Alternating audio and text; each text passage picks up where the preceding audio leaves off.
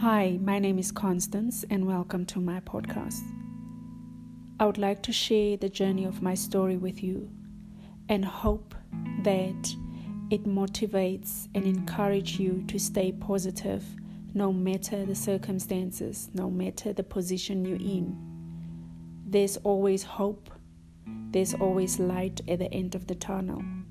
Sometimes you just don't get there as soon as you wish you want to be there, but with patience and faith, you get to the end of the tunnel.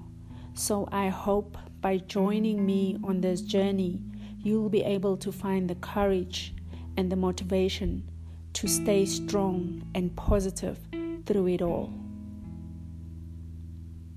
Thank you.